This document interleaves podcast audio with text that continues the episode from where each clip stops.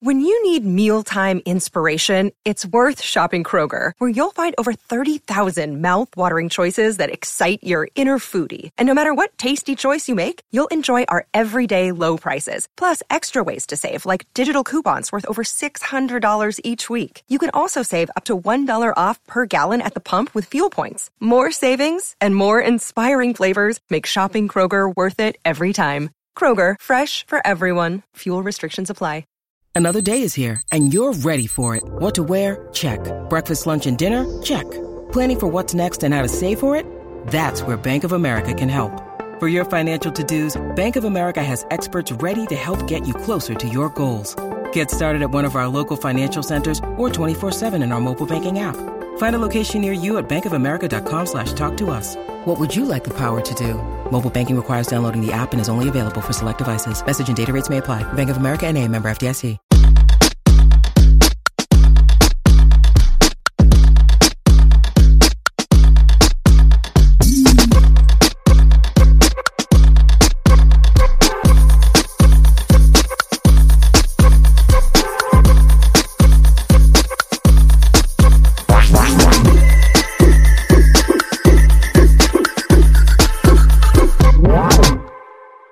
Hey everyone, this is David. Welcome back behind the velvet rope. Let's just get right into it today because we are joined by the one, the only, Ms. Monique Samuels. Hey, so happy to be here. what is going on? How are you today? Oh, everything. Everything's going on. Never slowing down over here. There's a lot going on. Um, what have you been up to these days? Oh man, Mila Eve Essentials has been keeping me quite busy outside of my husband and my kids and my parrot.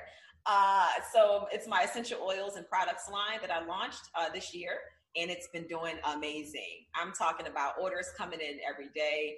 I've been working on a very creative project called Binder Time Stories, based off of my shady binder from season five reunion, um, and so many other things. We're going to talk about all of that because I've got a lot of questions about this current binder project for you.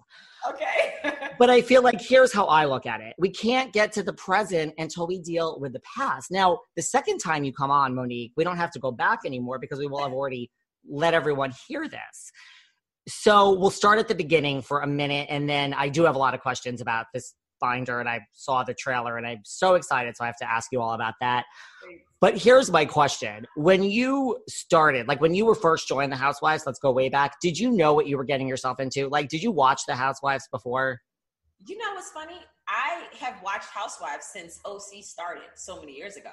And then I went to Atlanta and then I, you know, New York, New Jersey. I've been watching for years, but I still had no idea what I was getting involved in. It was way beyond my imagination and a lot more work and time than I thought I had a whole new level of respect for anybody dealing with reality TV. So, like, even watching it, you didn't realize it was like shooting all day. Yes. And just the, oh man, just the way that you're in whatever scene for hours and then that's chopped down to three to five minutes is just like, wow. so, yeah, I had no idea did you know because you know housewives you've watched the drama but i guess when you're in it were you just shocked at like to what extent certain people will go to create drama? You know, I wasn't completely unaware simply because I come from the NFL world. So I was used to petty people and people starting, you know, ridiculous arguments or, you know, just being immature. So I was used to that. I'm used to confrontation. So all of that, I was like, oh, I can handle that. That's no problem. But it was just the time, uh, it was how much time it consumed and the fact that I had young kids um, it was very difficult. And I wasn't, I didn't have a nanny until I joined Housewives. So, and I only got a nanny because I had no choice. I had to have someone take care of my kids while I'm out filming all day. Yeah. What about, so let's put season five aside for a minute. Did you have any fun seasons two through four? Oh, my favorite was definitely my first season. Yeah. Really? It was the most fun because I was completely unaware so you're just living your best life and you're just like, oh, whatever. And then once the season airs, you're like, wait, that didn't happen like that. Or then it's like, oh man, okay, I gotta be a little bit more guarded now. And and then just you know, just having to be defensive when you walk into a room. You already know, all right, one of these women are going to start some petty behind argument with me. You know, it kind of gets old after a while. So I would have to say that my first season was my favorite because it was the most fun because it was new. Do you think that's kind of like a housewife's rite of passage? Because a lot of people have a, most people have a pretty easy, if you will, first season with yeah. air quotes. Yeah, first season is always the easiest to me. Um, trying to learn the nature of the business is probably the most difficult thing. Um, having all these random people in your house and you're just like, wait, who are you? And, uh, you know, the whole crew and just the whole rush of it all. Um, it's very new. So it's just like any new relationship when you have the butterflies. And then after a year or two, it's like, okay. See, at least you could say you had fun like those first, or at least the first season what about you know to that extent do you think you know now that you're on the other side of it do you want to take someone like wendy and say honey beware um i would have but you know she'll do whatever she wants to do she doesn't listen so i tried to warn her during the season i was like girl if you say something make sure you remember what you said um and you know there's a lot of things that that happened that we weren't able to see but it, it's just funny um, always watching a new person and just kind of want wanting to, you know, kind of protect them. Like, hey, watch out for this, watch out for that. Um, but yeah, no, she she got it. She can she can handle it. I'm sure. Do you think she's going to be in Culture Shock season two? Because listen, let's face it, whoever came in last season or anything, really, it was all B storyline. You know what I mean? Like yeah. in a way, because of what was going on with you and Candace, kind of gave Wendy a really easy first season. Yeah, she may have an easy second season as well. But I will say the second season is usually the hardest because normally the first season, you're pretty much putting it all out there. The fans and viewers are watching the show and they pretty much know you. Now they're looking at you like, all right, what more do you have to offer? But in my opinion, I don't really feel like we really got to know Wendy as much as we could have um, her first season because of all that happened between Candace and I. So I think the second season, it may not be as difficult for her. Her third season will probably be the one where she's like, whoa, what is going on? Right. She's like, how did this happen? well, what a season, Monique, right? Yes. I mean, are you just like wake up every day and say, I mean, life is good now? Do you just feel like such a weight is lifted off your shoulders? Absolutely. As soon as I made a decision to quit, I woke up that morning and I felt so good about it. It was just like, yeah, I'm done and I felt very confident about it. Every year I say I want to quit. And that's just being quite honest because it's very stressful. And I'm not used to dealing with high stress environments. I'm a very bubbly person naturally, and I'm always trying to see the positives and everything. Um, so every year I would say, Yeah, I think I'm done. Yeah, I think I'm done. But this time felt different. I really felt like I was completely done. I had nothing left to give, and I felt completely just disrespected. And um, I'm not going to be used and abused and and then you expect me to just come back like you know so i just felt in my spirit like yeah it's it's time to go. Did you have you and nothing you had no second thoughts? Like after that like there was never a day where you're like oh i hear they're filming down the street or no nothing like that? Not at all. I don't even miss it. I actually like poking fun about it. I don't mind talking about it. The fact that i don't have to deal with it anymore i just feel so relieved you know? So i don't know how some of these housewives can stay in the game for you know 10 plus years. Kudos to them. Um, but you don't really realize the full amount of stress that you're putting on yourself until you walk away. So a lot of those wives once they do retire they're really going to feel a lot of the weight of it all. Um, but yeah it's it's it's high stress. It's very intense. So i'm just happy to be done. It is. It's like you're being paid to fight really. And you're being paid to be completely manipulated and used to however they want to tell your story. So you have no freedom in that regard. So um, that's also tough because you'll see things and you're like, wait, that's not how that happened, or that's not what I said or what I meant. They totally took that left field, and then you're painted in a different um, light to the viewers than what you really are. Right. Now, I always say in my next lifetime, I'm going to come back and start a housewife's consulting business because I know how this works. Like, I, I want to talk to people before yes. and give advice during. You and I can start it together. And then afterwards, but you realize this, it's only been, you know, a few seasons. Like, do you think like all these other housewives from all these franchises realize it? I mean, and they just turn a blind eye, or just some just not get it, and they just don't want to, you know, because I I agree with what you said. Yeah, I think it's a combination of all of that, really, and it's different for each person. Some people can just deal with the stress. Some people like it. They like the drama. They like those intense moments. Um, and they really thrive. So that's that's to each its own.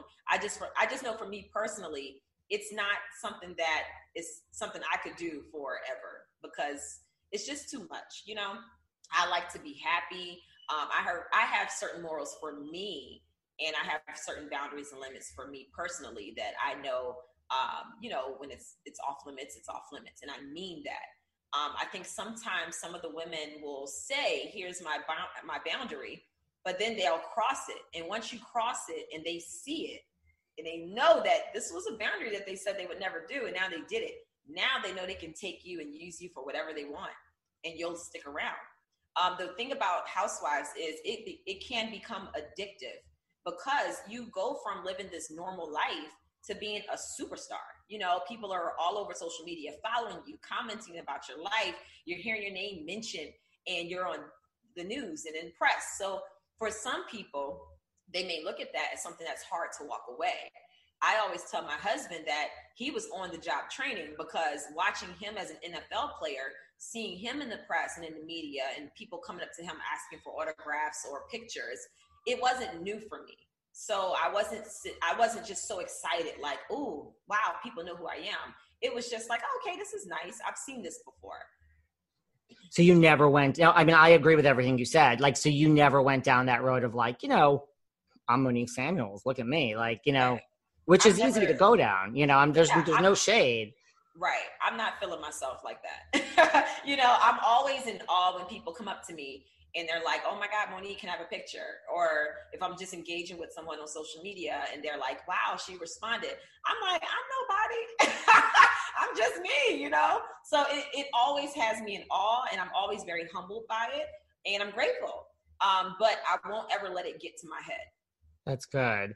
Did your husband, like, did Chris not want you? You know, just having been in the public eye, did he not want you to join the show? Like, how was that it's discussion? Funny. He actually encouraged me to do it. So he was like, at first, I was the one saying, no, I don't think I want to do reality TV. I enjoy watching it, but I don't know about living it. And he was like, look, this could be great for your brand. Because at the time, I had Not for Lazy Moms. So that's my parenting uh, website, which turned into a podcast. So he said, this will be great exposure for your business. And I was like, you know what? Okay, maybe I can do this. and I want to talk about that too, not for lazy moms. I mean, because in that sense, it is good exposure for the business. Yes. I don't think anyone should join Housewives unless they have a platform that they're trying to promote. Because otherwise, why would you do it? You're paying for most of the production, um, especially your first and second season. You're not really making any money you know so um, if you're not trying to promote a brand and, and wanting that to take off and building your platform there's really no other reason to do it unless you're just a fame whore well that is kind of i mean that's the thing i mean like first year what you make like $60000 right when you're done with not even my first season no not even Really? You I made- spent more on my wardrobe and makeup than I made that season. I mean, my light bill went up and that yeah, that check wasn't anything. I think I it was 12 episodes. Let me do the math. I'm gonna tell you how much I made my Yeah, I'm so curious. Because I've heard 60 from so many people. It's different for every franchise. I made hold on. Yeah, I'm so curious. I made forty two thousand dollars. That's what I made my first season. And and then you have to deduct your legal fees from that. So I walked away with nothing my first season. I don't think I even really made money until my third season. You know, so that's what I would have thought. It's like once like pennies, and then you also have to take into account you're paying for the production. So like when they come and they're setting up all their lights, my my uh, electricity bill shoots up. They're here all the time. And then any events and parties that you're having like you're you're paying for everything. You have to go shopping to get new clothes and you know you have to pay for your glam your makeup artist your hairstylist that are coming constantly. Oh man i spent way more than i made my first season for sure yeah i mean that's what i the clothes alone you know you don't want to wear the same thing and i mean they don't want you to wear the same thing anyway right Do they pay though for like reunion dresses? Because like they come up with a color and the reunion look. You still have to. So they say the color is yellow. Go get a yellow dress. Yes, and they like to see options. So confessional outfits, reunion, press, that's all out of your pocket. And reunion gowns are expensive. I mean, you're not just putting on some random $200 dress, you know. So like my reunion gowns could be as much as $5,000 because you want to look good and you want to make sure you're wearing a nice gown. Most gowns are up in price as it is, you know? So, yeah. And that's it. I mean, because the salary is what it is, I would say most people join Housewives, especially if they don't have a business to promote for the fame, right? Wouldn't you agree? I would agree. I would agree. Are you guys as confused about me regarding all the contradictory information out there about how to eat healthy? Just cut out carbs, and that's healthy eating. Reduce your salt. That's healthy eating. Don't eat after 6 p.m. That's healthy eating. Well, what if I go to bed at 4 a.m.? Am I still not supposed to eat after 6 p.m.? So confusing. Enter Noom. Noom makes sense because it is based in psychology. It teaches you what to eat and how to eat it to accomplish your personal health goals. They look long term. It's not about that one thing you just ate now. It's about long term and changing your eating habits. And that is why, for me, Noom worked. When I started using Noom, my goal was to eat better, to feel better, to understand my cravings, to have more energy, fit it in with some exercise and really just reduce the stress in my life. And Noom accomplished all of that. What I love is it teaches you about eating. It doesn't just say eat this and eat that. It takes 10 minutes a day. It's so easy to use. You log your food. It's nice to see the progress. You log your food and see the progress as you chart it. And it really works with my lifestyle because I'm so freaking busy. It's not like a rigorous plan, it just changes my habits overall. It's based in psychology, it makes complete sense. And here's the thing they're a very forgiving program. So if you cheat today, we can't turn the clock back. It's okay. These guys are great to deal with, and they're so much fun to deal with. And it has really changed how I eat. Now, here's the deal Noom, N O O M. Sign up for your trial today at Noom with an M dot com slash velvet. Yes, you can sign up for your trial today at Noom, N O O M as in Mary dot com slash velvet. Trust me, there's a science to getting healthier. It's called Noom. I feel better. I have more energy and I see the results. And I just, this is a lifestyle change. Noom.com slash velvet. Sign up for your trial today, which that's a whole, I don't know what that means about our society, but who were you most disappointed with this past season? Like as this all played out, like it's just as far as castmates, like who really oh, disappointed? Oh gosh. I would say everybody except for Karen and Ashley. they were the only ones that were willing to hear both sides. Um, it was just, I guess the thing for me is for there to be a sisterhood or especially a group of black women, you would think that somebody would have the decency to say, hey, let's bring these two women together. Let's figure this out. Let's work this out. Let's, let's, you know, let's show people that you can go through something crazy and the group of us, all of us together can get through it. But it turned into a all right, let's alienate her. Let's get her off the show. Let's let's let's just dig her grave 12 feet deeper. Um, and then yeah. team up and do it, you know. So it was just, you know, it was it was very sad to see women take that as an opportunity um, to make it about themselves versus making it about uh, the women that were involved in the incident, and even better for the show. You know, it would be a much better show to show people, hey, we went through this crazy situation. Here's how we worked it out. Here's how we were able to get on the other side. Yeah. Are you still like you're still in touch with like Karen and Ashley? Oh yeah. Yes. Yeah. I still talk to my girls. and I assume those are the only two people from that cast that you speak to. Yes. And I already told them if they have different events, don't invite me if cameras are going to be around. so I told me, I'm going to have to forgive me. I might miss something very important, but I will support you from a distance. I don't blame you. I don't think anyone could blame you. Yeah. I mean, I don't even know how that would look. You're going to show up and get mic'd, and there's going to be the same producers, and I'm not working for free. and um, it's not that I'm mad at the producers. I mean, the field producers, they're they were amazing. They were great. Um, I do miss some of them. Yeah, so so it's it's pretty cool to just kind of like watch from afar. I prefer this distance. Has anyone checked in with you, like a Karen or an Ashley, and like, oh man, this is a hard season, like what what they're filming now? I, I tell them I don't really want to talk about the show. So when we talk, we're talking about everything other than.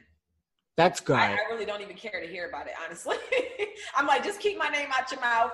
Um, don't mention me, please, and thank you. And that's it. Do you think you're? Do you think you are being mentioned by others? I, I don't know. I'm sure in the beginning there will probably be some mention just because it's like, okay, she's not here anymore. Um, if they just acted like I never existed, I would be happy. but um, who knows? I mean, I guess people will see once season six rolls out. Um, but yeah, I just want to be done. Like, just leave me alone. I mean, I don't blame you. what about you know when this this whole situation this whole rumor that was out there you know okay so it escalated like who do you blame more? Like do you blame the girls or do you blame like production and like the manipulation from behind the scenes? Oh, the rumor about the trainer? Yes.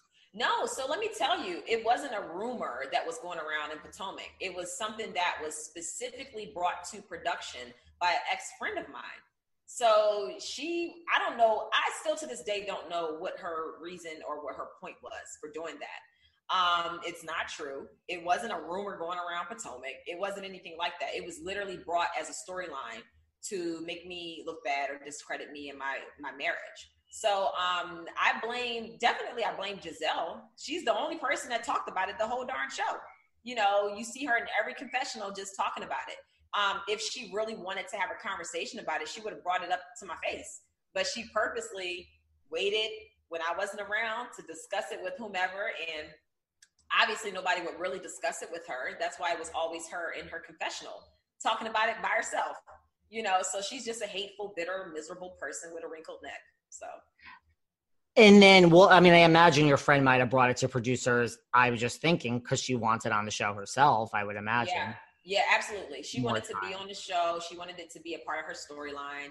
Um, she wanted that to be her segue in, I guess, so that she could do whatever and maybe become a housewife. Who knows? Um, but she went to every last producer. She went to every last cast member, uh, trying to pitch a story. And the story that she initially was pitching was that I had a miscarriage in 2017. She was telling everybody that my miscarriage was an abortion. That's what the rumor actually was that she started initially. Then it turned into this whole trainer thing after uh, people found out I was pregnant with my my third child. So yeah, she it was just nasty. It was very disgusting. And obviously they didn't go that route because I mean, you put that on TV, people are going to really be uh, pissed at the network and production. So they just made it into this whole like, okay, she's cheating rumor. Um, but yeah, it's just ridiculous and you can't even get upset. People are scrambling for coins these days and they just want to be relevant and have something to talk about on TV. People are fame whores. Yeah. It's are you then like shocked that producers are I mean, I guess they probably were salivating, like, okay, we just have we have a season now. Like they, you know, I mean, it's on well, them, right? They they had known about this for two years. So right. even while we were filming season four, initially the network and production said, we don't want to touch this. This is disgusting. This is right. nasty. There's no proof to anything that's being said. So they stayed away from it. So I don't know what happened season five. I guess they just figured, all right, we're going to just take her all the way down. We're going to spread lies about her and her family. You know, the whole altercation happened. We're going to kick her while she's 12 feet deep. so it was just, man, it was an attack. what about you know, because I know when this was going on, like, did you ever think of just like, I'm out? I mean, like, you know, you're three episodes in for like, were you gonna, did you ever think of quitting during, I mean, no one would blame you for thinking of quitting during season five when all this was happening. Yeah, well, honestly, I didn't know about any of the rumors being discussed that they created. I didn't know about any of that stuff being talked about until I watched the season. So after the fight, I actually requested to be released from my contract two days later. I actually emailed Bravo Legal and said, listen, out let me know what I need to do to be released from my contract. And we uh, we ended up having a talk, and I did not want to be penalized if I did not participate in any all cast events because honestly, I did not feel comfortable. Um, a person who can throw or not throw, but a person who can hit me in my face with a glass and use that as a weapon. What happens if I say something that she doesn't like? She's going to hit me over the head with a bottle. I wasn't willing to put myself in a position to be harmed. Um, so I was like, look, I'll finish out the season, but I don't want to be around any of those women. Was Bravo understandable, or was it the typical "let's push back" and Oh no, they were understanding, and they said, okay, if you don't want to go on all cast trip, and if you don't want to be in any all cast events, we won't force you to be. And they said, okay, we'll just keep following your story outside of the group, and I'll film with who I felt comfortable filming with, which was Karen and Ashley, and that was that. Well, that was good at least. Yeah. Were you shocked at, you know, when this finally came out? You know, there was a lot of public support for you. You know, I mean, I don't really get into just because of what I do, team this and team that, but there was this thing, like to your point. So I guess A, were you disappointed, like to your point earlier, that it really came to this instead of changing the narrative and making it like maybe we could have overcome this and shown a group of women that had something and now we're in a different place, that like the world kind of went to this team A or B. Right. And a lot of people were team Monique. Were you surprised and like I guess that must have felt good, right? I mean, I was grateful for the support, absolutely. I just hated that it caused the fans and viewers to feel like they were divided. You know, it, it made it such a way where they felt they had to choose. And to me, that shouldn't be what our narrative should be about, is forcing someone to make a decision that involves other people's lives. It should be more so let's come together and let's hope that they can figure it out. So it created a lot of division, and I wasn't happy about that. Was it clear like as you were filming this like this was going to be the narrative? Like i mean i know it happens but like to your point editing is a lot like could you tell this was it? Like this was the storyline? Like absolutely. Absolutely. Because every time i filmed after that that's all they wanted to talk about um, and every time i filmed i talked about what i wanted to talk about which was the fact that candace took this as an opportunity to try to sue me civilly she wanted to sue me civilly and, and her and her attorney threatened me basically if I didn't participate in whatever civil uh, suit that they were looking to get or whatever money they wanted, then they were going to file a complaint. And we were in talks with them. My attorney kept suggesting that we do mediation. Um, they kept turning mediation down. And next thing we know, after they asked for money again, and we said, We're not paying you a dime. Um, if you sustained any injuries, you, you need to go seek workman's comp. you know, so we're not paying you anything.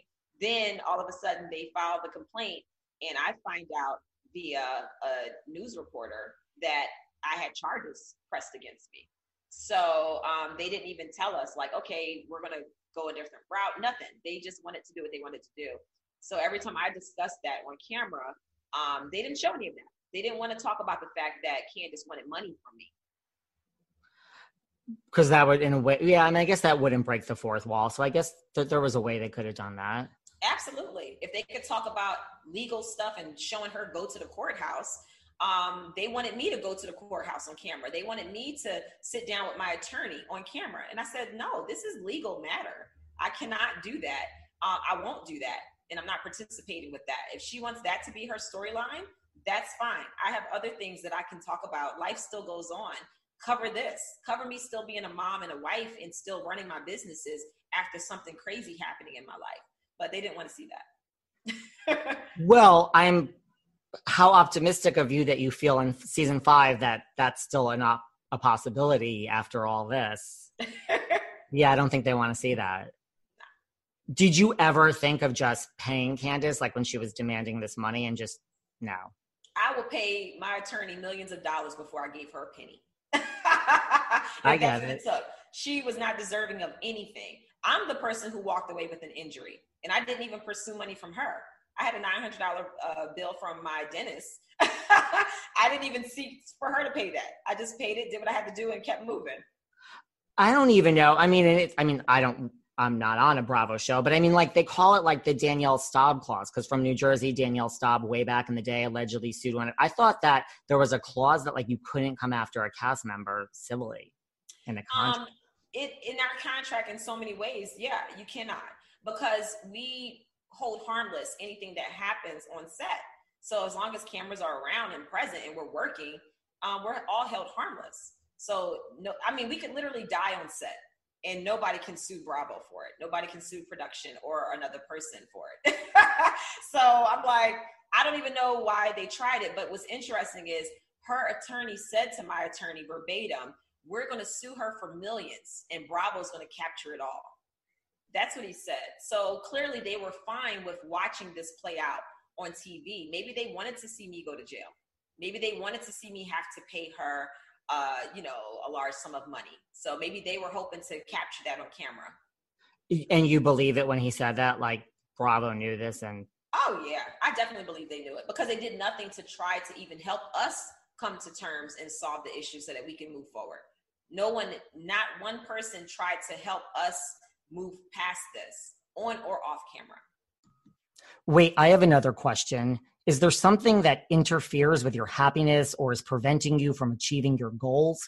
For me, listen, I love being the host of the Behind the Velvet Rope podcast, but bringing you guys five shows a week, tracking down the top Bravo celebrities to bring you new creative content every day, that causes me stress. It causes me anxiety. I'm not even going to get into the lack of sleep or lack of a relationship.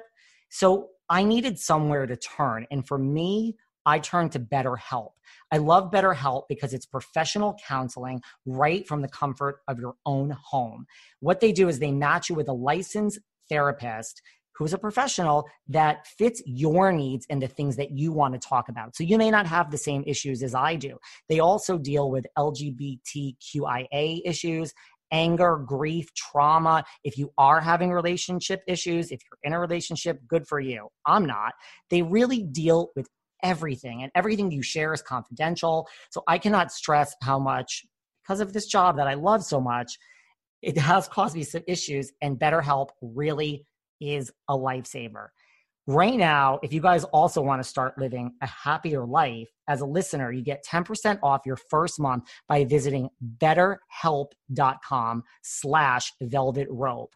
Join over 1 million people taking charge of their mental health. Again, that's betterhelp, H-E-L-P dot com slash velvet rope betterhelp, H-E-L-P dot com slash velvet rope.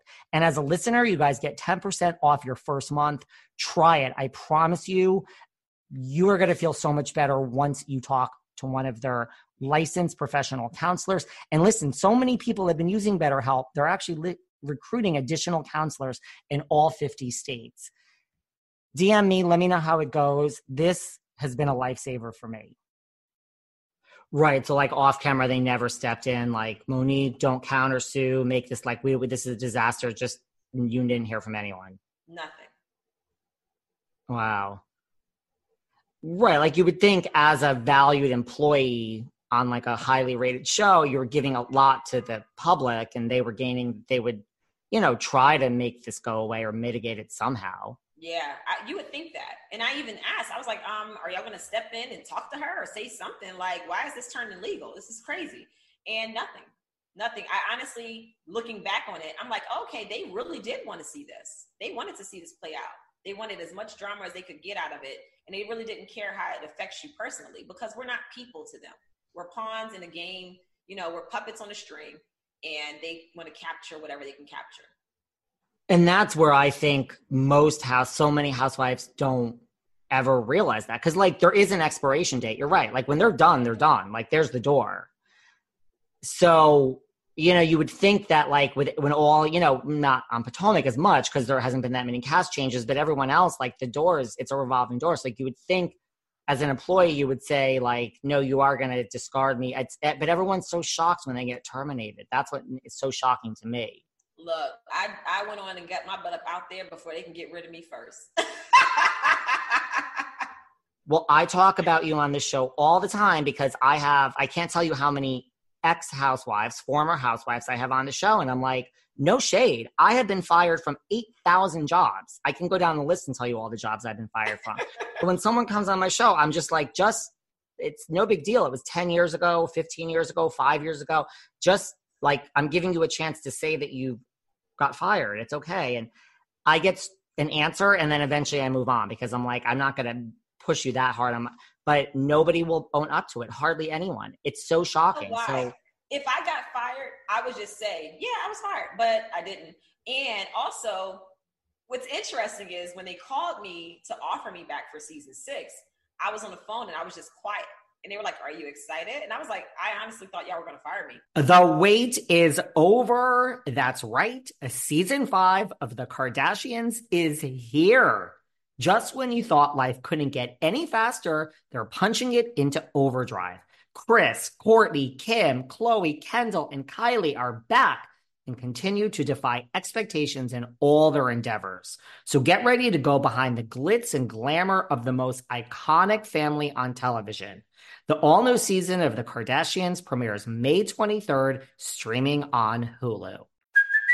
Hey, it's Kaley Cuoco for Priceline. Ready to go to your happy place for a happy price? Well, why didn't you say so? Just download the Priceline app right now and save up to 60% on hotels. So, whether it's Cousin Kevin's Kazoo concert in Kansas City, go Kevin, or Becky's Bachelorette Bash in Bermuda, you never have to miss a trip ever again. So, download the Priceline app today. Your savings are waiting.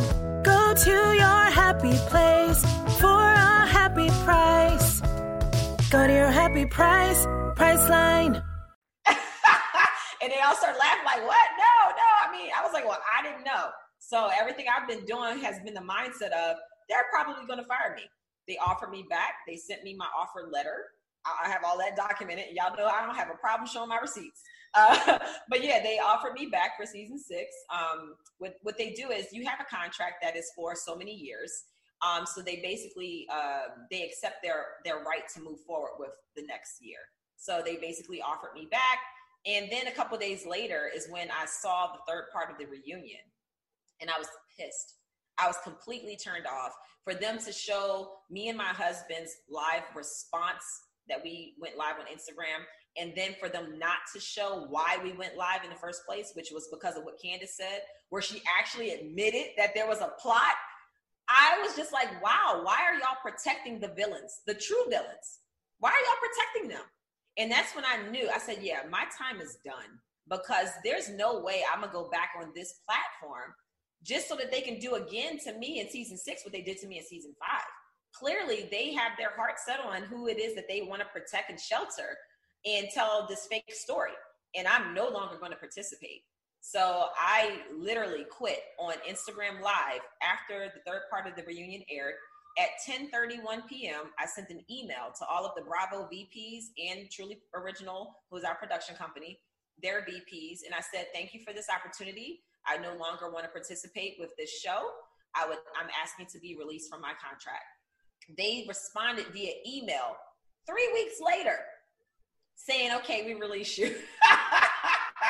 I guess they thought I would change my mind or maybe I was joking.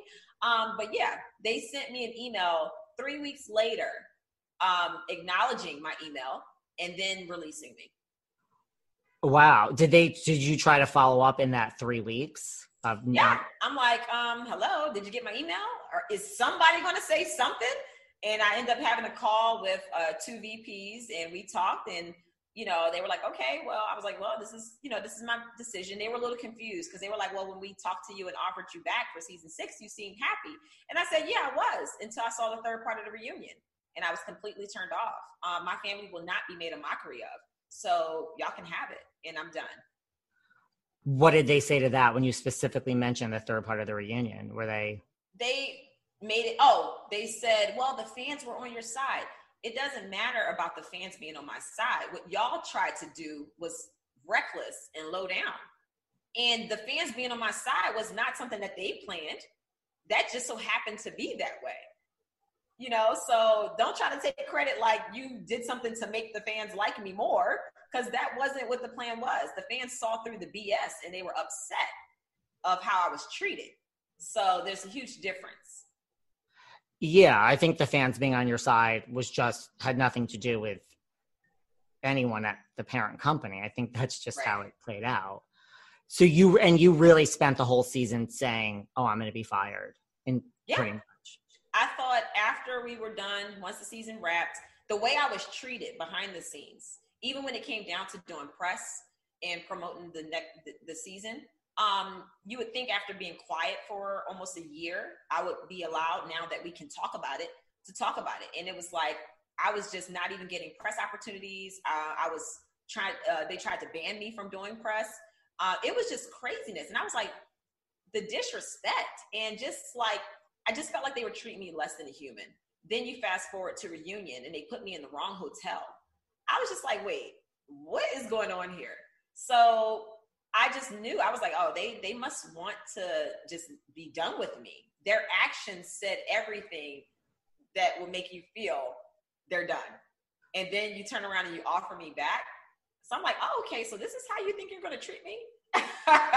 no, no, ma'am, no, sir. How frustrating is that? Like to sit around and write, like technically have them say, no, we're not approving this press or that press, and just watch it play out and not really be able to do press and at least speak. Yeah, I just did it anyway because it was frustrating because I felt as though I did my job. I did my part. I was quiet about all of this while y'all made a bunch of noise. And now that I can finally talk, you're not going to shut me up. You know, so I just did what I had to do. Um, and I got reminded constantly, you know, you're supposed to get that approved. You're supposed to get that approved. Well, if I'm coming for approval and you're literally not approving hardly anything, then what's the point? I may as well. I, and, and my mindset was they're probably going to fire me, so I'm just going to do what I want to do. That makes sense. What is this whole? Because I mean, I know this was a thing, and you even said like, what what is the hotel about? Like, I don't get it. Like, they didn't just why? I think honestly, looking back, remember at the reunion, Gizelle had a security guard standing on stage um, yeah. I think that this was all a part of what they wanted to talk about at reunion, almost like she's too dangerous to be at the hotel with us. You know, they probably were going to bring that up had I not found out the night before. So they would have totally had me screwed up. I think it's a lot of mental games that they try to play because imagine, imagine waking up on reunion day, already knowing it's going to be a stressful long day, and then you're up at five in the morning. You're heading down so you think you're heading downstairs to go to glam so that you can prepare and you're at the wrong hotel and you don't even know which hotel you're supposed to be at nobody's going to answer their phone at five six in the morning to, to confirm like oh you're supposed to be here or there. It would have been complete confusion. I would have been late and i would have been pissed off. So now you got me pissed off. So now i'm on set and i'm getting hammered with question after question after question. You want me to explode.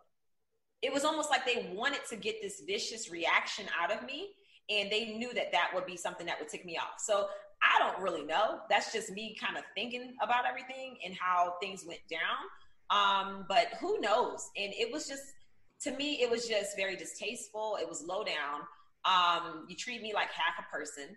You had me at a hotel that smelled and it was definitely not not the caliber hotel i would ever stay in personally or the caliber that Bravo and, and Truly usually has talent stay. So it was just like, wow, why are you treating me like this? You know? Um, so thank God, God is good. And he looked out for me because I found out that night and was able to then get a hotel room after they tried to insist that the hotel was sold out. I got three rooms at the hotel where I should be staying and paid for it out of my own pocket and just did what I had to do. Got a good sleep, and went and did the best job I could possibly do at the reunion and you know just had to like brush it off my shoulder and deal with it later. And you think it was literally like let's put her there and so she'll wake up angry you know like it does that makes sense. Yeah it kind of reminds me of what they did with NeNe but worse. With NeNe with her last reunion um she was told to wear black specifically. So now can you imagine her sitting down and everybody has white on and she has black? That's going to paint a picture as if she did that intentionally but she was told to wear black. She had to leave and go put white on, and thank God she had something white in her closet. You know, so it's like they like to play these mental games with you to throw you off and to make you upset. So you're already sitting down, pissed off, and then you have to deal with a heavy reunion. And it could be argued. I mean, I'm I'm just thinking that you would have been you would have been late. Like they literally would have been filming and said, "Where's Monique?" And I don't know at what point, but you would have walked in Yes. And that yes. would have been a thing now. We'd have a whole discussion about why you were late. Oh, yeah. That would have been, yep, it would have been all of that. And then I'm already, I would be so disheveled and just like, it would have been very stressful. And then they had me on the edge in the dark. Like my lighting where I was sitting um, was just terrible. I could barely hear anybody from where I was sitting. So a lot of times when people were like, "Oh, she paid Candiace dust," when Candiace was talking, I didn't even know she was talking. I couldn't hear her. so sometimes I could hear like bits and pieces, but for the most part, I could barely hear what anybody was saying. And if you think about it from a trailer point of view, they would say, and Monique may not show. I mean, there would have been an empty seat there for. Oh man, they would have played that up. They would have played that up, and then have the security guard when my husband comes out trying to paint a picture like we're so aggressive we can't be at the same hotel. Oh, they were trying to drum that up so bad. I mean, do you think the security guard was like a Bravo thing, or is it truly Gizelle afraid for her? Oh, that was all scripted. That was Bravo. That was the network. That was the production company. That was all of them. Because Andy literally said, Gizelle, you brought someone with you. Like, come on, that was so scripted. So scripted. And nobody's allowed on our set it was a closed set. And it was um you know the whole covid situation going on. Everybody got to wear masks and be tested. So that means that security guard was tested and approved to be there. So that was all of them. That was a whole scripted little plot. And before you got these three rooms with your own money like when you called what bravo or they're like you we can't. It's sold out. Sorry. No they tried to act like they tried to play dumb. Oh oh oh you didn't know oh yeah, you you were supposed to be at this hotel, but the rooms got sold out, and when you left, and we put a person in. I'm like, what are y'all talking about? I was told this hotel from the very beginning. I never heard the name of the hotel that we actually were staying in for the reunion. Never even heard it from anybody. So I'm like, that's complete BS. and then they said, oh, well, it's sold out. And then they, oh, well, T'Challa can't come to this hotel. I went right to the hotel with my bird, checked in just fine. That's weird. With everything going on in the world and all the technology around us, I used to find it so hard to disconnect, turn my mind off, and relieve stress. Well, not anymore. Unidragon's wooden puzzles have solved all of that. They are the highest quality puzzles. All the parts have their own unique shape. They're not like your average puzzle. And in fact, they actually become collectible works of art. They're fabulous and memorable designs and images. They have animals too tigers, wolves, pandas, unicorns, and so many others. These are not your average puzzle. Laser cutting is used so all the parts perfectly fit together and is such high quality. It's great for myself, but I've used it for so many gifts for friends and family. Unidragons puzzles have changed my life. So listen you guys need to head over to unidragon.com and use my code velvet ropes and you get 10% off your first purchase. That's right. Just by listening to this podcast, head on over to unidragon.com. That's unidragon.com. Use my code velvet ropes and you get 10% off your first purchase. These puzzles are intellectual, they're high end, they're stimulating. They've changed my life. So you got to the reunion. And so when the reunion was over like at 10 o'clock by 1031 this email is sent. What is that? Like you're sitting there with chris and you watch it and is that conversation three minutes? Like chris says yes yes go or like do you guys or is it this whole because so you, you you really went into the reunion a thinking you were going to be fired but by that point you already had your contract. You really thought you were coming back. I mean you, you were going to yeah. sign yeah so the reunion we filmed that in november um, so the last reunion aired December 27th. Um, I was in Florida with my family. Um, and that morning that I woke up, because we saw the, the third part Saturday before, because they send the video. So right. I woke up Sunday. I thought about it. I said, yeah, I think I'm done. I didn't talk to anybody. I wrote up the email. I went outside with my family and I read it to them. And I said, what do y'all think about that? And they all were just like, so you're quitting? I was like, yeah, I'm done. And they were like, well, okay. that was that. That's good. Like Chris didn't say, come on, try to go back and oh, change no, the narrative. No, he was totally 100% on the same page as me. So. At least you realize that though, that like the narrative, you know, probably would have been the same. Like you would have no, well, at least you would have no control over it. That's for sure. Yeah, yeah, I'm done being played like I have strings on me. I'm I'm not a fiddle. so I'm just I've met my limit and I was just like, you know what? Whatever. I'm I'm good. Right. And again, now you're on this short list of housewives that actually have resigned. Yeah. I do believe yeah. you, Monique. I do. Let me go ahead and email you this screenshot if you need me to. oh, I know you have the receipts. but right. I mean, good for you for, you know, deciding that.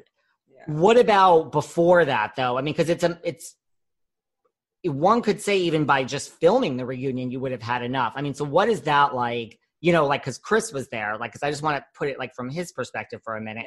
And I'm not a sports guy, trust me. I'm a self-respecting gay man, so I don't know anything about sports.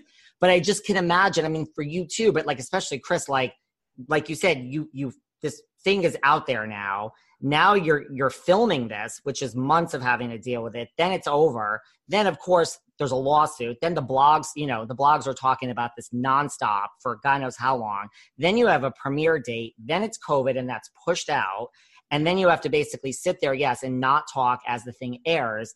That's like a year later. So here we are with the reunion and you know chris comes and he's like wait i'm finally actually going to get to open my mouth and address this rumor which you know is could could could have ruined a family. It's not, but think about a family that's not together that tightly. God only knows how that would have played out. Yeah.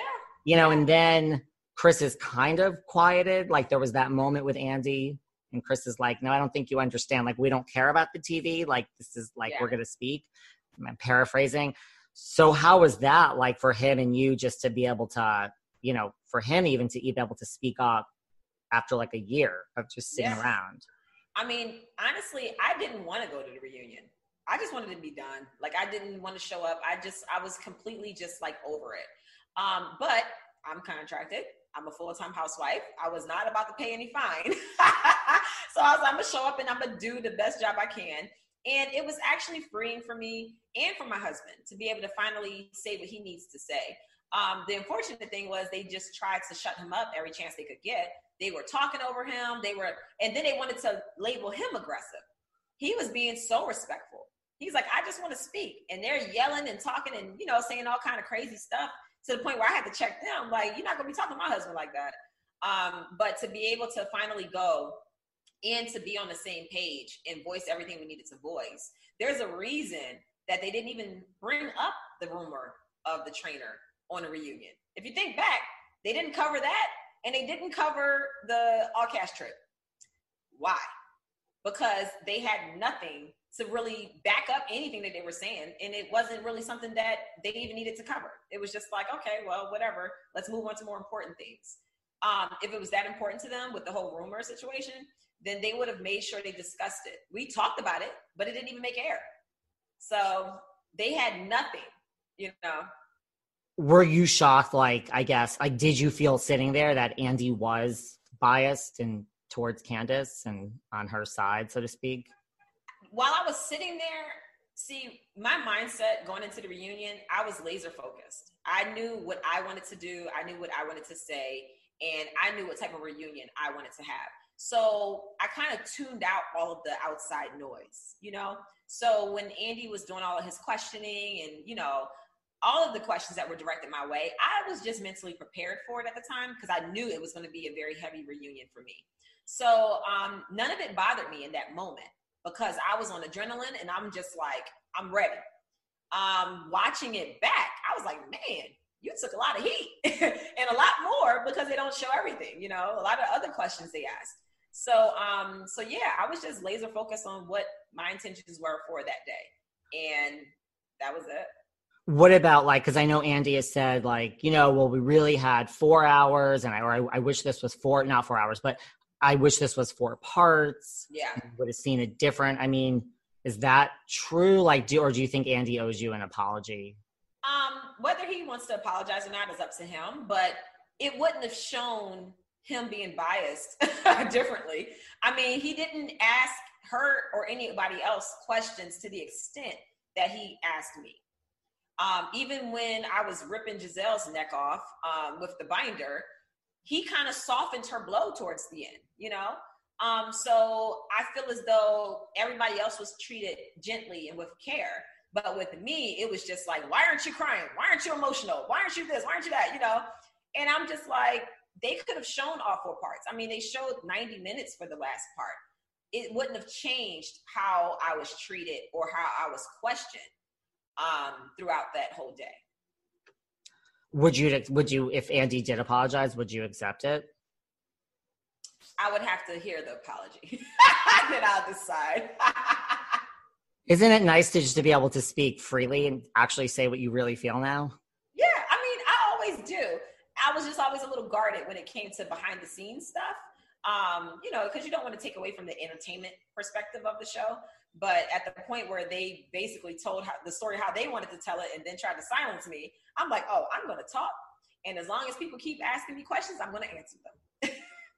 Who do you think is like the worst offender of being the opposite of you? Like you resign because you've always said, if my family, you know, if this goes down with my family and it's dirty, I- am out. So you stuck by your word. Mm-hmm. I mean, who is the like what we talked about earlier? Like, I will do anything for this show. Bring it on. I will. Ne- I will never leave unless they ask me to leave. Like, I'll do anything to stay on this show for fame. Who's desperate like that? Oh, definitely Gizelle.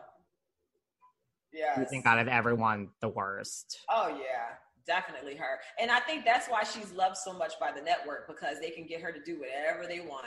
They always like to have a tool. They like to have somebody that they can completely use and they can get you to do and say anything. And she's definitely that one person. No morals at all. do you think she's like producers or, you know, the network's favorite because of that? Um, probably. Probably. They like people they can use. Yeah. The people who are like strong minded and, you know, you're like standing up for yourself, they can't control you. So they're like, oh, all right, yeah, let's find somebody else that we can control, you know. So and do you ever think because you were kind of that, like, you know, you can't control me, even in earlier seasons, do you think then that is your punishment? You know, like when something like this comes down? Oh, yeah. Yeah. If you're not going to give them what they want, they're going to force you to. And if you don't necessarily need the money financially, if you don't need it, um, then they assume that you'll keep coming back so that you can vindicate yourself. So it's like they will tear you down, they will tear your character down, hoping and banking on the fact that you're going to come back so that you can feel as though you'll redeem yourself and show the fans and viewers, you know, I'm not to be hated and here I truly am, only for them to edit the episodes and do whatever they want again. So I, I wasn't falling for it.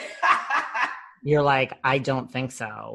Yes what about you know because in a way if i were gizelle you know like you you do have your receipts and we're going to get into your youtube in a second. You know you have these receipts but like i mean you you quote a phone number. So like it's not like you have fake receipts here. Like if i heard someone mention my phone number that this phone number is reaching out to someone else i mean you would think like is there any part of you that would ever think like maybe maybe not today tomorrow but could you see gizelle ever coming to you and saying okay, I hear a lot, so let's talk about what you know.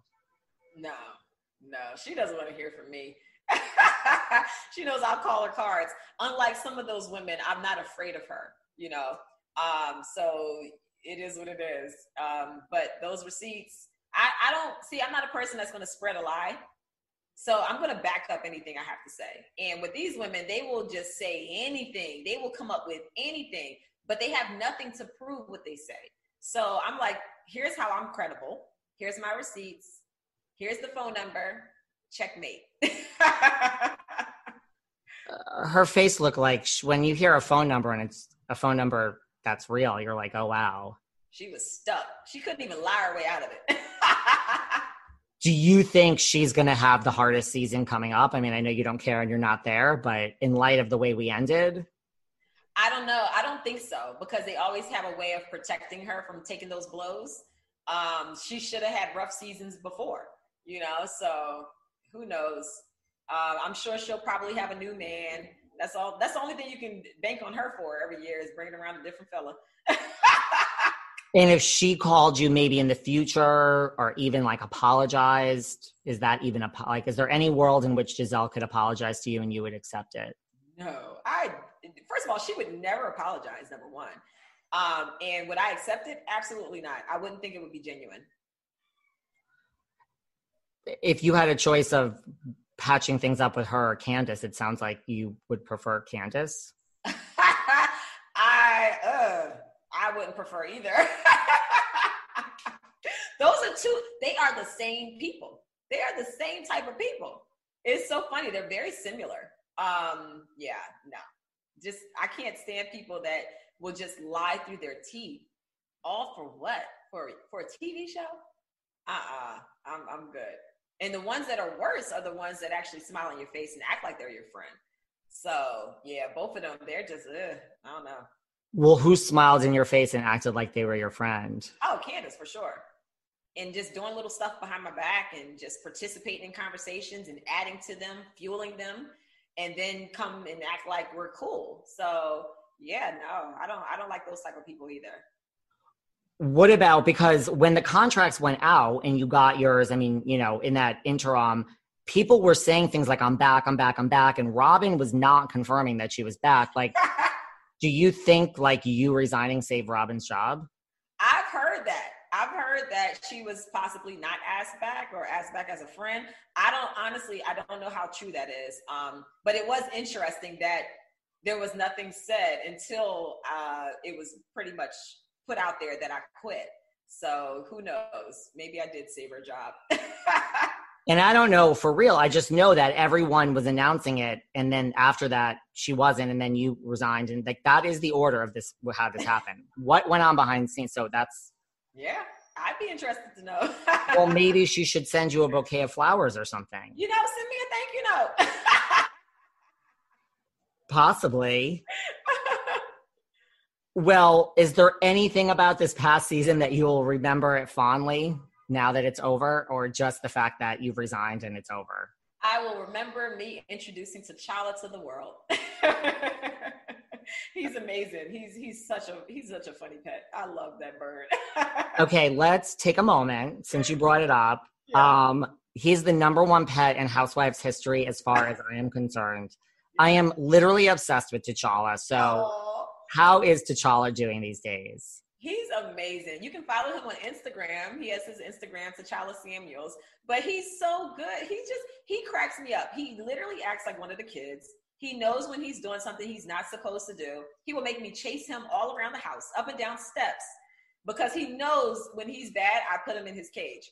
And he's cage free most of the day. Like he's always out unless we leave the house and he even sleeps in my bathroom on a perch free you know so he knows when he's in trouble he will have me chasing him all over the house the kids think it's funny um but yeah T'Challa is great he's he's just a funny bird he's so cute and he does he has quite a few instagram followers i think i looked the other yeah. day it was like 19000 or 25000 something but he's doing pretty well he is he is and to think they tr- try to tell you that he couldn't come to the reunion because the hotel wouldn't oh, know un- unacceptable.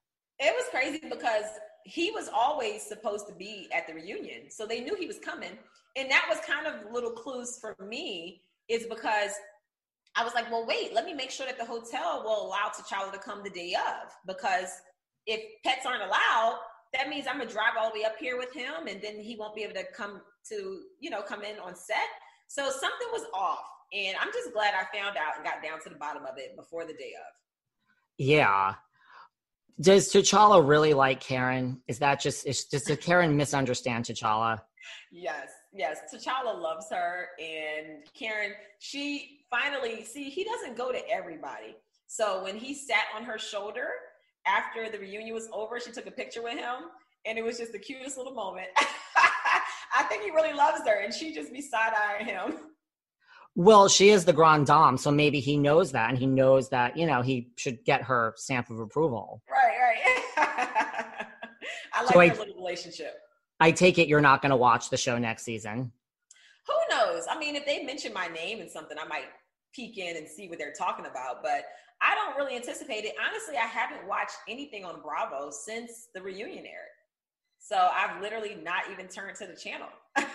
Did you watch and you watched a lot of the other shows before? Yeah, so I faithfully watch um, Atlanta Housewives and uh, Married to Medicine. Eventually, I'm going to binge watch and catch up. I saw the first episode of Atlanta and I haven't seen anything since. Um, I just see what the pages that I follow um, when they post little clips and things, little flashbacks. So I keep up that way, but I just haven't really had the time or the desire to watch TV. Is it hard for you to watch it? You know, kind of like knowing how it's made, where you can say like that scene's a setup, or that's you know. Yes. Oh my God, it is so hard to watch reality TV after having lived it. You know, so, because you can't turn it off, it's like, oh, I bet this is what happened on this part, or you know, there's more to the story. They're not showing everything. Um, so yeah. Is who did you hear from like after you resigned, like from other franchises, like people oh. supporting you and saying, "You go, girl." Yes. Oh man, I heard from a lot of people. Definitely heard from Porsha. Um, golly, I'm like, who else? Bronwyn reached out. Uh, LeeAnne Locken, um, D'Andra uh, who else? Who else? It, it, definitely Dr. Simone from uh, Married to Medicine, and um, there was a lot of a lot of different people reached out to me and uh, just said they were proud or, or happy or you know like, or are you sure you don't want to go? I mean, you sure you want to go? Why don't you stay? You know, I heard different mixed reactions, but I was gonna say, is there someone who reached out who was like, "What are you doing? You should stay. like this is Housewives." Yeah, I had uh, Porsha definitely didn't believe it at first. She was just like, "What? No." I said, "Girl," I said, "I just, I, I'm good. I'm good." She's like, "You can do it. You're strong. You can do it." I was like, "Girl, I ain't as strong as you. I don't know. I can't. I'm done." Is it hard to watch something like Atlanta? You know, because I know you're so close with Porsha, Like when you see like Kenya coming at her, like is it hard to watch your friends like go through it? Yeah, it's always difficult. Um, but one thing I know about Porsha, she she is a pro at this. She is so genuine. She is unapologetically herself. She's a true queen, and I know she can handle the pressure and the heat.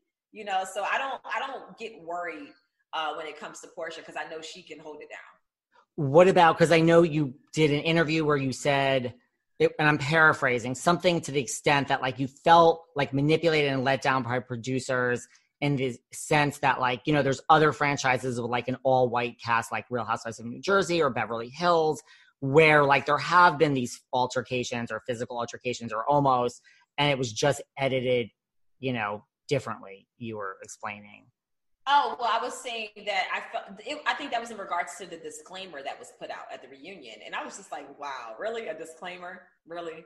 Um, it's just interesting because I remember watching Jersey uh, with uh, Danielle and uh, Margaret. Yeah, and to me, that was almost worse than what I endured because Margaret didn't see it coming. I mean, she was completely caught off guard and yanked behind. And I was just like, whoa, when I saw that. I mean, I literally was like cringing, like, whoa, that was that was insane. And you can tell that it was such a real reaction afterwards. Margaret was in tears.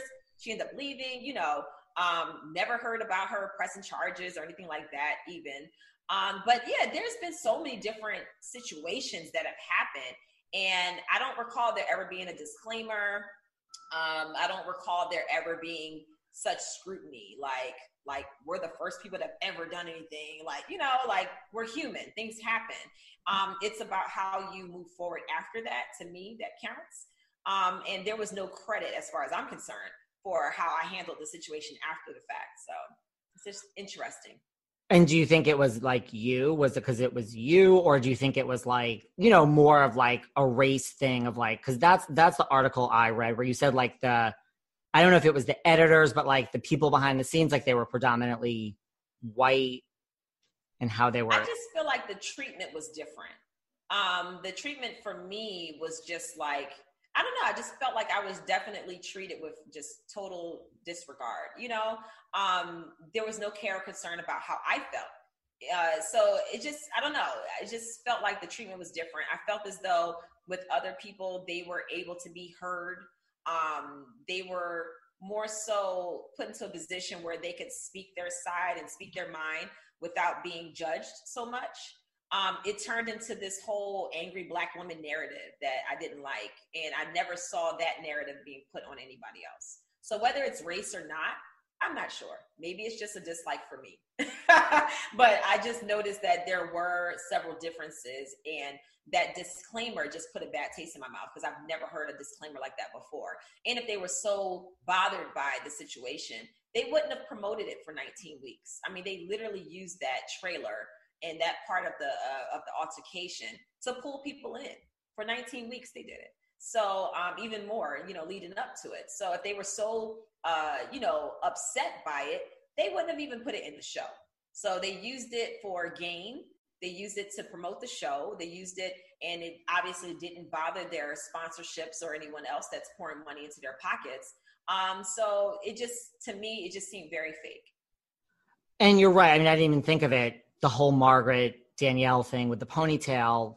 That's a good analogy because I mean that was pretty physical. It's about as physical as it gets when you're being dragged it backwards. Was, it was also premeditated.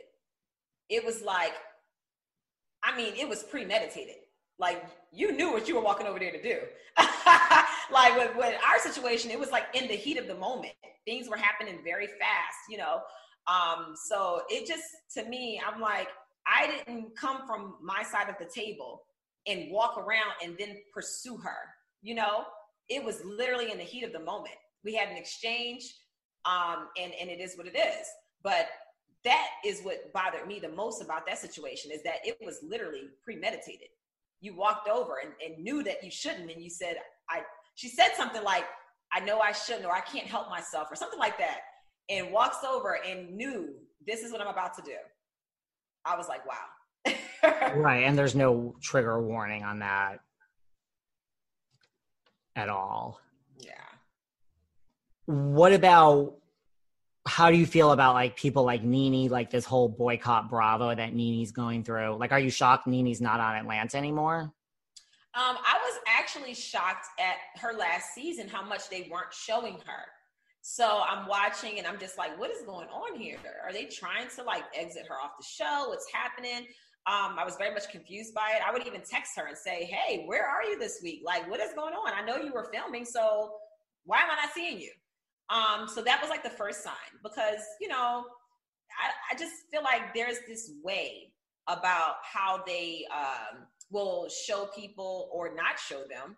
And it's almost like they're trying to prepare the fans and viewers of the show to not see that person anymore. You know, I missed three episodes. They didn't have me on for three episodes. I still filmed, you know so um so yeah it's it, it, was just very interesting and i just felt like um the lead up to her leaving uh was definitely something that i feel as though maybe they intended you know right like it's almost like if they think you're not going to come back they start that the current season you're in Right. It's like they need to ruin your character to a certain degree. Why not just let a person be free? Why you got to tear them down on their way out the door. You know, like I don't get that. You know, it's just it's just it just goes against what the whole purpose of doing reality TV is for. Is because you're trying to promote your brand and your platform. So why, you know, tear you down as you're exiting, whether it's by choice or not? Um, to me, it just doesn't make sense. If anything, that, uplift the people that have been on your platform. And that does align with like telling Nene to wear a black dress and in a way, I mean, it's kind of how they did things with Dorinda as well. I mean, mm-hmm. However you feel about Dorinda, they kind of took it to a level so that now that she's gone. What about have you spoken to Nene since she's been off with all this other stuff she's going through now with Boycott Bravo? Yeah, I've talked to Nene um, a couple times. I haven't talked to her recently uh, as of late, but I I get where she's coming from. It's a difficult situation to be in, especially when you know all that's going on behind the scenes and the people who are just watching um, who are spectators they really don't know all of the intricate details. And and she's not in a situation where she can just put it all out there. You know she has to do whatever she needs to do and listen to the advice of uh, whoever's representing her. But um, you know my heart goes out to Nene because it's a tough position to be um, in the space that we're in as it is. And then feeling like you have to like constantly fight and defend yourself. And you're not only fighting your cast, but now you're fighting production and the network. So it's a very uncomfortable position to be in. And before we move into all your current projects, can someone ever come back from that? And like this relates to you too. Like, do you like have you ever heard from bravo? I mean you're not spending all day talking about this show. Like you're not you have a lot going on. Right. Kind enough to talk to me and Yeah. people that want to talk to you and talk about this before we get to all the other exciting things. But like have you heard from bravo? Because right like you're free now. You can say whatever you want. It's a free country. And like are you ever scared? Like you know people say well nene should be scared. She's never going to work in this town again. The two situations are not exactly the same but like can you come back from that? And are you, have you heard from bravo like monique please stop speaking No, I haven't heard from them at all um, in that regard. Um, it was just funny to me when they had the uh, "This Is Us" and they showed a little teaser of uh, a little snippet from our show. Uh, they actually showed me and Wendy, and then uh, and then wrote me into their script. I, I, it's funny. Uh, I got a kick out of it. I didn't like it, but at the same time, I said, you know what? Let me go ahead and use this as an opportunity for, to promote what I got going on. so, I mean, it is what it is. Um, yeah, I just, I'm not uh, interested in doing anything in the scripted, non-scripted world. If an opportunity presents itself, then I'll look at it. But um, it's not something that I'm just like on a mission for or eager to uh, pursue. So honestly, if they try to put me in a position where I could never work in TV again, it really doesn't matter because I don't care. what about you know we're gonna have a void on e sister network the kardashians are going away would you ever do a keeping up with the samuels i mean you have a bunch of children you have t'challa a famous husband who used to play ball like come on Yeah. like that's you're kind of like on paper perfect would you ever do something like that I would totally do a family show. Those were always my favorite moments of being on uh, RHOP was the moments where it was me, my husband, and my kids. So, and, and we're pure comedy all day long. Like my kids are hilarious. We always have fun. Our house is always like nonstop. Um, so I would definitely be down for, you know, a family situation. just saying there is an opening. So, talk to me about everything you have going on. Let's talk about Mila Eve Essentials. I know you mentioned that in the beginning. That's kind of blown up, probably. I mean, had you ever expect this to become as big as it is? I had no idea how fast and how much it would take off. And the funny thing about it is, I took a poll on my Instagram to see how many of my followers had purchased Mila Eve. Only 14% that actually participated in that poll, only 14% of the people actually bought Mila Eve. So I'm like, where are all these customers coming from? so now I'm doing research to find out how people are finding Mila Eve, and it's through Not for Lazy Moms. So really?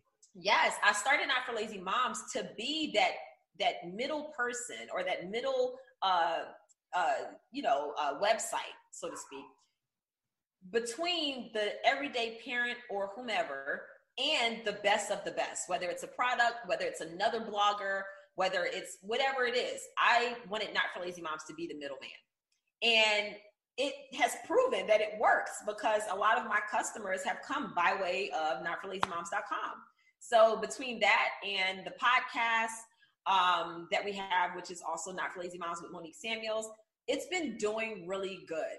So Mila Eve is growing. I have products that I'm releasing every month. We have so much in store. I have a skincare line that's going to be under the Mila Eve umbrella coming out called Flawless Skin. It's amazing. And I'm just really excited. People always ask me about my skin and the proper way to take care of it. And I'm happy that I'm going to be able to deliver a product that I'm actively using every day. And it's, I think it's going to help a lot of people. Well, maybe in your next reality show is going to be an appearance on Shark Tank, perhaps. You never know. I mean, if this thing just know. keeps getting bigger, you know, perhaps you'll be looking to sell the company or take on an investor and or just sell the company and move on. Yeah. Oh, I, I actually I love it. I enjoy it. Packing the orders. It just makes me feel good because I feel like I'm filling a void. So you have people who are buying things for sleep or for stress, and it makes me feel good to know that when they get this package, that they're going to have some type of relief come their way. So I'm And- happy to provide that. It really covers like a variety of products. Like, how, where did this idea come from? Like, you just one day? the fans and the viewers of the show they demanded me to have my own essential oils line and Wow. I, I had no um, i had no desire to start up an essential oils line it was like it's a lot of work a lot of research Um, but when people kept saying we want to buy your oils, I said, okay, let me look into this. And I did, and I'm happy I did it. Um, one thing that I've learned is when you give the people what they want, those are the projects that are going to be successful. Sometimes we have our desire for what we want to give people, but you have to fulfill a need. And people wanted top quality essential oils that they could depend on because our market right now is flooded with fragrances. They're not essential oils and they are filled with chemicals. So when you come to me, you know you're getting top quality. You know your products are going to be pure, 100% pure, chemical free. Um, so I'm happy to offer those things at a very affordable price. Um, and it's been it's been really good. I'm really excited. Do you just sit there like packing in your garage or in your extra room, or I mean, I know you have a lot of rooms, but you're just you're packing yourself. I turned my basement into a distribution center. So it is full of Mila Eve, everything down here, and every day I'm in there packing orders. I was up until 11:30 last night packing orders, and I do it myself. So this month alone, wow. I've had almost 400 orders, and I've packed every last one of them. wow! and I really enjoy it. I really do. I, I turn on my opera music, um, and I listen to a lot of classical, and it just gets me in my rhythm. And I just sit there and I just go to town getting them done. And my husband actually takes all the orders to UPS and drops them off to be shipped out. It's a true family business. Yes, my kids helping everything. Speaking of music you listen to, Drag Queens, such a good song. Oh, thank you. Yes. Who are your like if you could do a duet with anyone, like who would you love? I mean, this is like in a dream world. You could pick anyone. Like who would you want to do a duet with musically? Busta Rhymes. Really? I love Busta Rhymes. I know pretty much every one of his songs verbatim. Um, I love him. He's an amazing talent, and I would totally love to do a song with him. that would be a dream come true. that is, I don't know who I was thinking, but that's not who I was thinking you were going to say. Could we, I mean, any new music on the horizon? You know, I I want to do another song. Um, I'm just like slowly, just like you know, in, any time that I have that I can actually sit down and write a song with my, without my kids saying "mom, mom, mom." That's those times that I'm looking for. So um, I will have more music down the road. Um, it's funny because I was telling you about Binder Time Stories, which was another thing that was basically inspired by fans and supporters demanding that they see the binder. And it's very musical you'll listen to the songs in the background and, and just the, the songs that I, that I chose to back as I am uh, giving you these rhymes. And it's basically a riddle and it rhymes and it, it can literally be a song. it's pretty, it's pretty creative. It's really fun. Um, there's parts where it's very dramatic. It's funny. I mean, when you catch the little shade and things like that that I throw in there, you're gonna probably watch it like a few times back to back just to pick up on everything and you'll be like, oh wait, I missed that. Let me go back and listen. And you'll learn something new every time you listen to it. It's pretty, it's pretty incredible. This is going to be on your Tea with Monique YouTube channel. And it releases on my YouTube channel, Tea with Monique. So I'm really excited. And I saw the trailer. So there, yes, there's there's a little shade in there, the little teaser for Binder Time Stories. yes. Well, obviously, yes, that was inspired by the binder. I mean, in addition to T'Challa being, you know, probably the most iconic pet in Housewives history, that binder, I think, has knocked every prop, if you will, out. That's, I think, that. were you shocked at just how much like fanfare existed around this binder? I was, and mainly because I guess people didn't. I didn't realize people didn't notice about me. I've always used binders. Like that's literally how I keep organized. so to, for me to create this binder took all of 10, 15 minutes, you know, just printing out stuff and just popping it in order. Um, but that's literally what I do. Like I have a binder for everything. If you look in my office, every house has a binder. Um, all the kids have one where we keep files and different things. Like, so that's just kind of like what I do all the time. So when people just were like getting a kick out of it, I was like, wow, something so natural for me, people are looking at, and it, it took on a life of its own that I didn't anticipate. so this huge binder, which I would have thought took you five to six weeks, oh, I mean, no. Pretty thick. That just took like 10 out, minutes. Yeah, just printing out all the receipts I had, um, screenshots and everything else, printing them right from my phone, and then just popping them behind a tab. who was the who should have been the most afraid of the binder out that whole group sitting there? The one who got it the bad, the worst. The one who got it the worst. Gizelle. Oh yeah. I had the most on her and more. well, this is behind the velvet rope, so I was going to say tell us something that we we don't know exists in that binder because we did only see a few seconds in minutes at best. Oh y'all gotta watch binder time stories because that is where i literally reveal all. Really? Oh yeah. And i say it's a fiction story tale based on true events or inspired by true events. So you're gonna get more than what you bargained for uh, in binder time stories. In a very fun way nobody is safe well, I wouldn't say nobody's safe because you know I love my girls, Karen and Ashley. So, is T'Challa going to make an appearance, perhaps, in Binder Time Stories? You know, he he is not, and the reason being, I did it outside when it was snowing. so when, really? I, when I actually shot it, it was freezing. Um, I mean, ash was blowing in my face. When you see the video, I'm going to do it behind the scenes so people can see what really was going on. Oh my goodness, it was snowing mixed with rain, and the wind was like blowing like crazy. It was so cold. Oh my god, it was crazy, but it was worth it. And T'Challa doesn't like the cold. No, no, he can't. He can't be outside. He's he's uh his natural habitat is Africa, so he's used to being nice and warm and cozy. well, I hope you have this binder in a safe place because people want to get their hands on that binder. Oh, I know, and trust me, it's it's safe. It's safe you got to lock it away. Well, I saw the clip. Everyone needs to, it's the clip was like, you had me. Like, I don't need to know anything else. I just saw the clip and I'm like, this is all I need to know. Anything else that we didn't cover? I have my own agenda. Like, what else would you like to talk about? Anything, any other new projects? I like to give people a chance. You could talk about anything you want at the oh, end. Thank you. Yeah, so I just say to just visit my website, moniquesamuels.com. That's the best way to keep in touch with me and all of the projects that I have going on. I always kind of post them there. Um, Not for Lazy Moms, we have the podcast and the website. The community is growing. We're doing giveaways, all kinds of self care products, things for new moms. Um, the podcast has turned into more not for lazy people than moms. We talk about everything. We do a whole series on generational wealth. Um, you know, teaching people how to balance their finances, estate planning, um, all kinds of topics that anyone can relate to. And then I have my Tea Monique YouTube channel, which is growing. Um, it's been really fun going uh, live every week with some of the best YouTubers and fan pages and bloggers, and it's been really amazing. So I'm just, you know, I'm living my best life, and I'm just excited to be free.